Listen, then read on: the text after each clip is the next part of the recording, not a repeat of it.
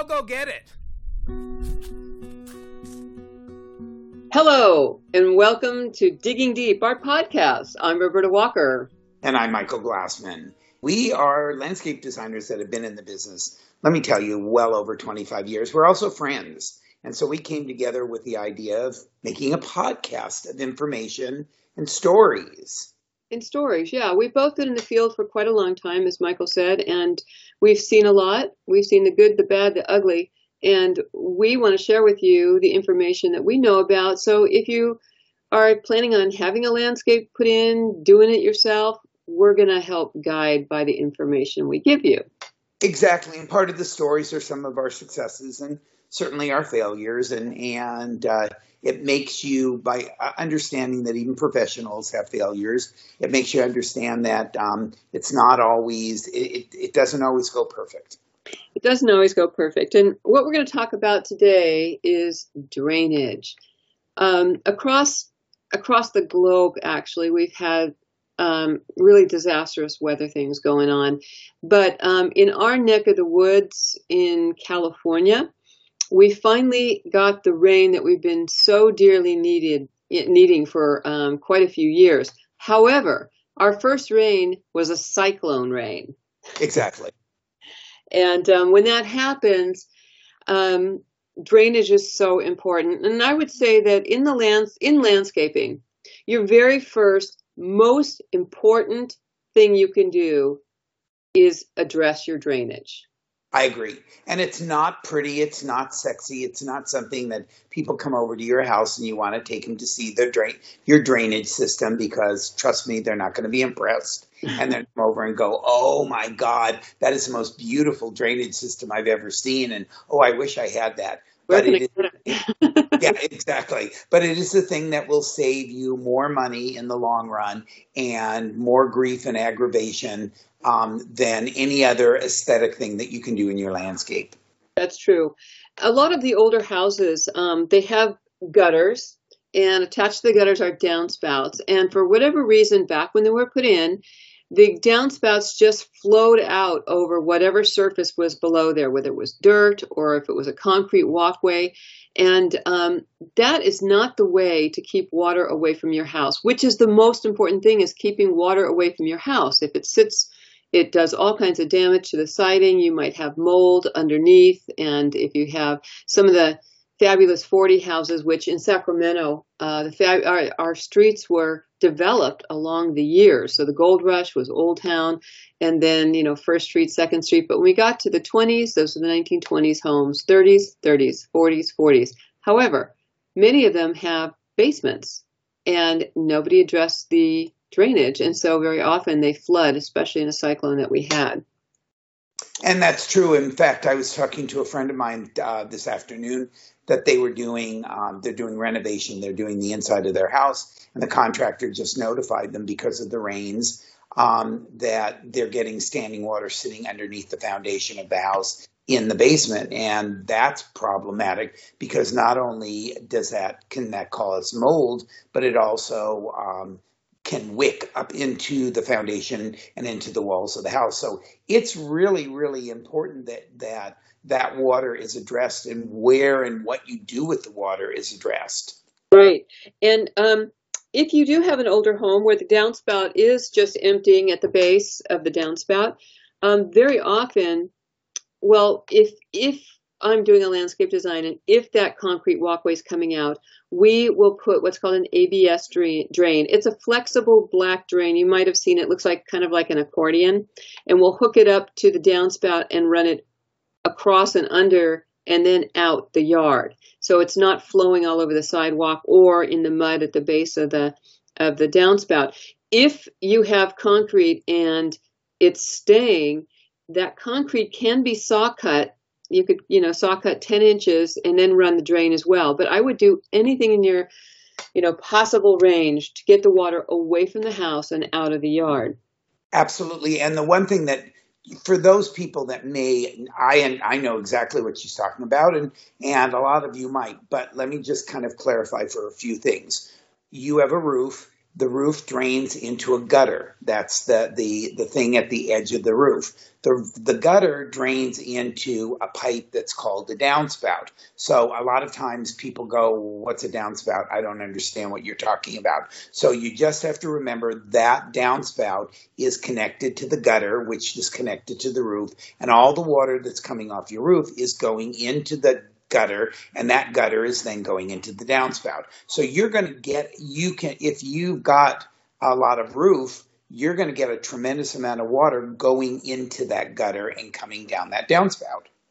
Right. And if you had the idea of putting a 50 or 60 gallon rain barrel at the base, I'm here to tell you there's thousands of gallons of water coming off the roof, and that's not enough. So, um, you know, it's wonderful idea to trap water, especially in an area like ours um, called rain harvesting. But the problem is, at least in our very dry summers, is we get the rain in the winter, and to store that amount of water, because I put in a 10,000 gallon system, and um, basically that water was enough just to water their 25 foot square garden. So you don't want to just stick a rain barrel underneath that downspout because when we have rains like we've been having, they'll overflow and there'll be water everywhere. Exactly. So now there's there so there's certain types of drainage that you want to address in, in certain places. So as Roberta mentioned, you, connecting your downspouts to um, a drain line and taking it out away from the foundation of your house. If you already if you have a situation where um, the ground around the foundation of your house is is sloping back to your house so that the water will then again and it's not necessarily from the downspout it's just from the way your lot has been graded the water is going back towards the foundation of your house. You're going to have to look at putting in what's called a french drain. And what a french drain is is a, a piece of pipe three or four inch that's perforated means there's holes in it you, la- you wrap that in a landscape fabric so the holes don't clog up with soot and um, dirt. And then you lay that, making sure that it's always at a negative slope, meaning water will only flow downhill. It's not going to flow uphill, it flows downhill. And then you cover over that um, French drain, that that um, drain pipe that's that's got landscape fabric with drain rock so that any water that then goes towards the foundation of your house will then go into the French drain, and that French drain is then connected to another drain line that's then then directs the water somewhere else, like at the street, like at a, um, um, a, a, field or something. You want to get the water away from the foundation of your house. So that's one kind of drain. It's just called the French drain. Well, wait a minute. So if you're putting in a French drain, remember it's not going to work unless it's graded downhill. Okay, right. so when we say downhill, you don't need a hill. You need at least a quarter inch per foot of drop. Right. Okay. So that means again, water will not flow uphill; it'll only flow downhill. So as long as it's constantly flowing down um, at a at a slope, you'll be able to get the water. And the one misconception is if you have for example, a foundation or roots and the pipe has to go over something, then it'll back up. So it always has to be on a downward slope. Yes. And um, several, well, it's been a few years now, but for several years, I my pro bono work was for Habitat for Humanity, and the homes that they built and I landscaped were LEED certified, which means leader in energy and um, efficiency design. Anyway, they're the most efficient houses. And we got an extra point to get this LEED certification by taking the drainage midway into the yard, not all the way out to the gutter on the street, because that way the water can penetrate, permeate into the earth, which is really important. So, um, don't just you know take it all the way out and get rid of it. It could go into your landscape. And if you have areas let's say they're low spots or whatever a cobble stream is a wonderful way to hide a drain and that's kind of a dry creek bed. In fact, um, I did a consultation just a day ago where we were out in Wilton. That was kind of a rural area past um, in South Sacramento. And what they had, and they didn't know it until they just bought the house, was the whole back of the property um, has um, and it rained, it's all, it looks like a big stream in the back of the property. And it undulates and it goes from narrow, meaning about 18 inches, to three feet, and everything kind of flows in one direction. What I basically explained to them is what they need to do is when it dries out, they actually can make that into a dry creek bed, meaning you'll dig that area out, making sure that it always has a negative slope so that it flows flows downhill. You'll take that area, and it can, it doesn't have to be just a trench. It can actually look like a meandering stream. You'll la- line it with landscape cloth again cloth that will so it doesn't fill up with dirt and soot. You'll put different size boulders and rocks, a six inch rock, a three inch rock, a two inch, all randomly placed. The big boulders you use wherever you want to change a direction, and then you would would take that along the back of the property, and then at the lowest part, because they don't have a place to drain the water, you would actually build what's called a French a a dry well. And a dry well is a big hole in the ground. I suggested six feet deep by six feet wide. Um, and you again line it either with fabric or you line it with plywood, exterior plywood, fill it with drain rock, and then all that water will go into that well. There's no bottom to it, and it'll percolate down into the aquifer, into the, the lower uh, uh, levels where the water should be stored. And what will happen is it'll just look like a natural stream, but in the wintertime when it when it rains, you'll actually see water rustling through like a creek. Right. You know, um, actually, the new code for Sacramento City is a seven by 20 foot pit. And um, it's not just digging a pit, you have to retain the walls because, you know, what happens when all the water dumps in there? You know, it, will it, just become a mushy pond. So you you are actually doing a pit in there where the water could drop. And um, if you don't have any flow, let's say everything is flat, then you're going to dig a smaller pit like Michael was describing, but you may very well have to put in a sump pump. Exactly. That was the next thing that I was going to mention was for people that so the so the water if we don't get a lot of rain, you know, the water goes in there and then it percolates down. But if you get a deluge, as we said, we had an atmospheric river or a cyclone river of water, there was six to seven inches that water is not going to percolate down. That's just going to flood. So what you do is you actually run an, on, um, an exterior um, electric line with a GFI ground fault interrupter so that if something happened, it would, wouldn't electrocute you with a waterproof box. And then in the middle of a rainstorm, if we're starting to get 10 inches of water, six inches of water, and that dry well is filling up, what you would actually do is get a sump pump. You would drop it into the dry well, connect it to a, a, a hose, plug that in, and then that would drain, that would literally suck up that excess water and send it through the hose out to the street or a storm drain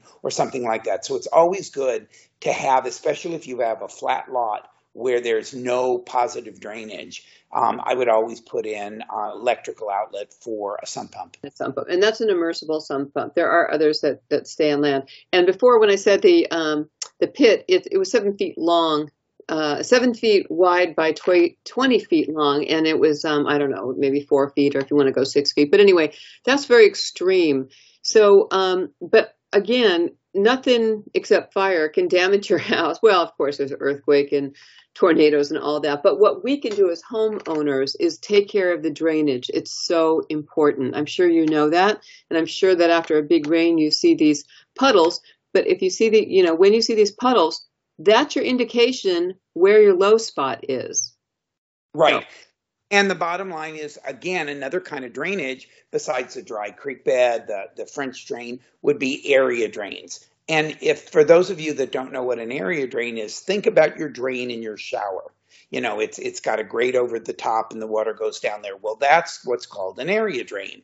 And those can, should be put into the lawn areas. Those should be put also into your planting areas so that if you get low spots, even though you can try to regrade, the water will then flow into that area drain. That area drain will be connected to a drain line, and that's again taken out to where you're draining all the rest of the property.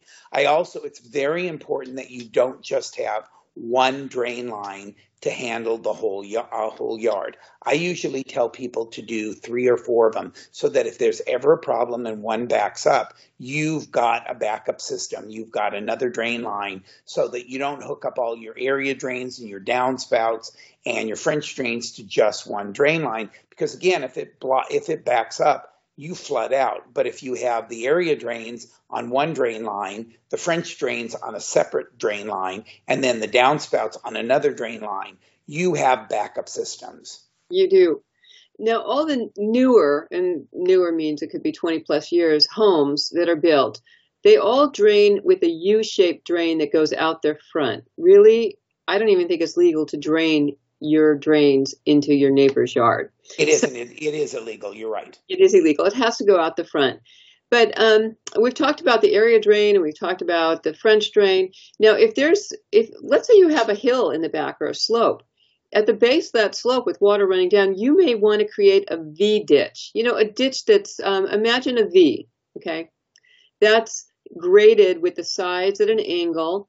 And in some of the developments, they put concrete down in in those um, V ditches, so that if you're at the base of a slope or if you're at the lower end of a lot of other homes along the row, it's going to take a lot to get the water out. So a V ditch, um, I once had a client where the soil was right up against the house, about three feet up, and I said, and of course, we always had problems with water. So we created a, a small V ditch with drains everywhere else, but that was the last gap. And again, it could be filled with small cobble, doesn't have to look bad. In fact, it's a good idea to keep a good 18 inches of just cobble against your house all the way around so you have, you know, a dry area or somewhere, you know, the, the water can percolate. So um, it doesn't have to look bad. Like Michael said, no, it's not sexy, but it is, I think, the most important step before you put in a landscape. Absolutely, and I have seen horror stories. In fact, in in um, several instances where drainage has been so bad.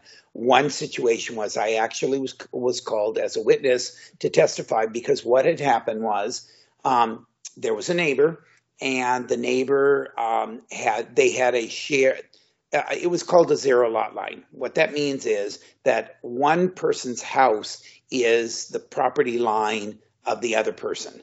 So um, that the houses abut to each other. They don't have a fence separating. The house itself is the property line. There are no windows on that side. It's just a bearing wall. If you can imagine it was siding. Well, one of the neighbors wanted to kind of create a raised planter.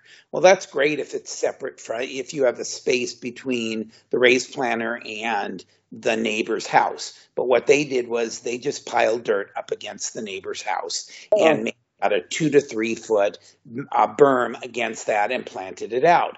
And the neighbor that I was working with what happened was this is that wall, that blank wall, you know, that abuts the neighbor's house happens to be where their master bedroom and um, bathroom and closet was.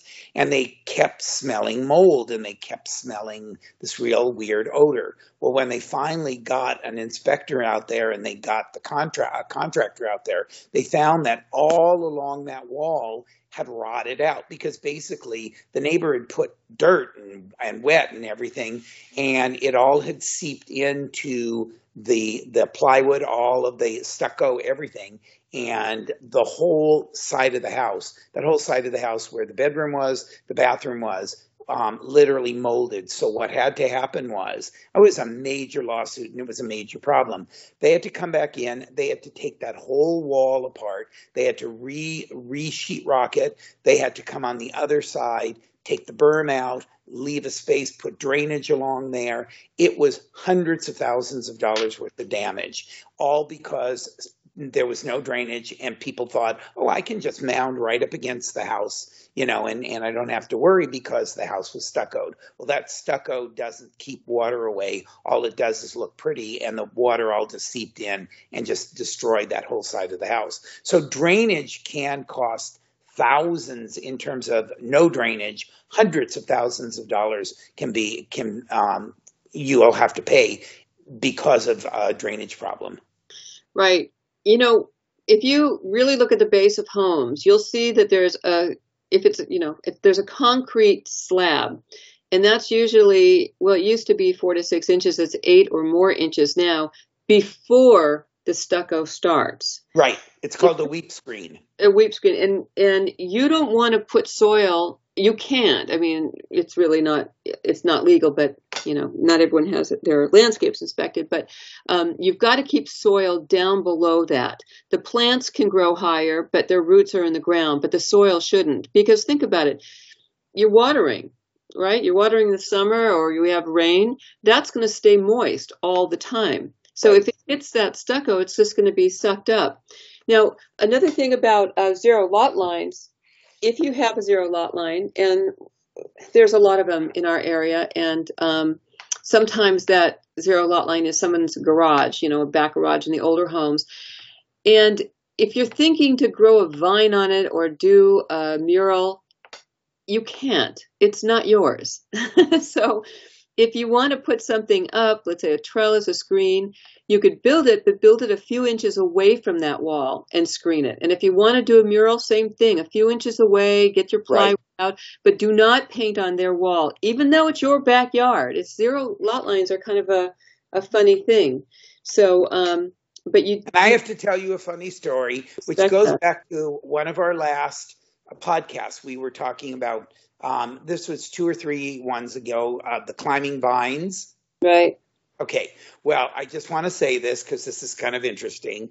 Um, you know, the the imagery, the the storybook look of having vines growing all over your house. The rock, your house has stone on it, and you have creeping fig, or you have a climbing rose, or you have bougainvillea growing on there. It's just the image is absolutely wonderful, and I and, and I love it. Except, so in my house recently, I had in the front of my house, um, I had in between the garages, I had planters, and I planted that, and I thought that would be great. And it, because it's a southern exposure, which means it gets full hot sun, I planted bougainvillea. where for those of you that know, it blooms. It's gorgeous, and I was growing it. It was thriving and everything, and I thought this great idea. I'll train it to go up up on either side of the garage doors and kind of wrap around so it's almost like an arch. And it would almost go right to this to where the roof starts. And so it would be my whole front of the garage because i hate the fact that the front of my house is, has these garages in the front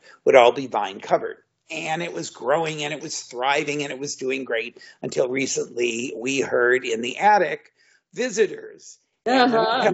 yes yes so we, of course, got the people out there to look and see what was in the attic, and it was rats and, and mice. And the first thing he did was he said, I'm sorry, but I have to tell you, your bougainvillea has to be cut down. You can't have it any higher than, say, the, the where the garage door is. It can't go up into the roof. It can't go around around the garage door. All this romance and everything, because what you've done is you've created a ladder where yeah. the rats and the mice were going up. And the only hole that they found was right in the front of the garage. There's this little, um, it's a it's a vent, and that was where. So to make a long story short, or short story long, um, I cut down the bougainvillea. It's now only six feet tall, and they set traps and everything and they ne- we haven't caught anything. There's been no sounds. There's been nothing caught in the attic because the minute i cut down the bougainvillea basically i'd cut down their ladder. They weren't living there.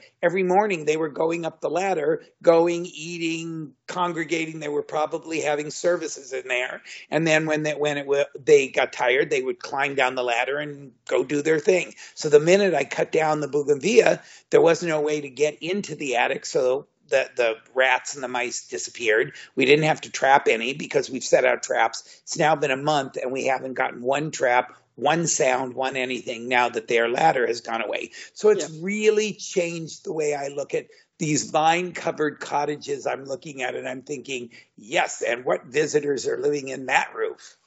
Right.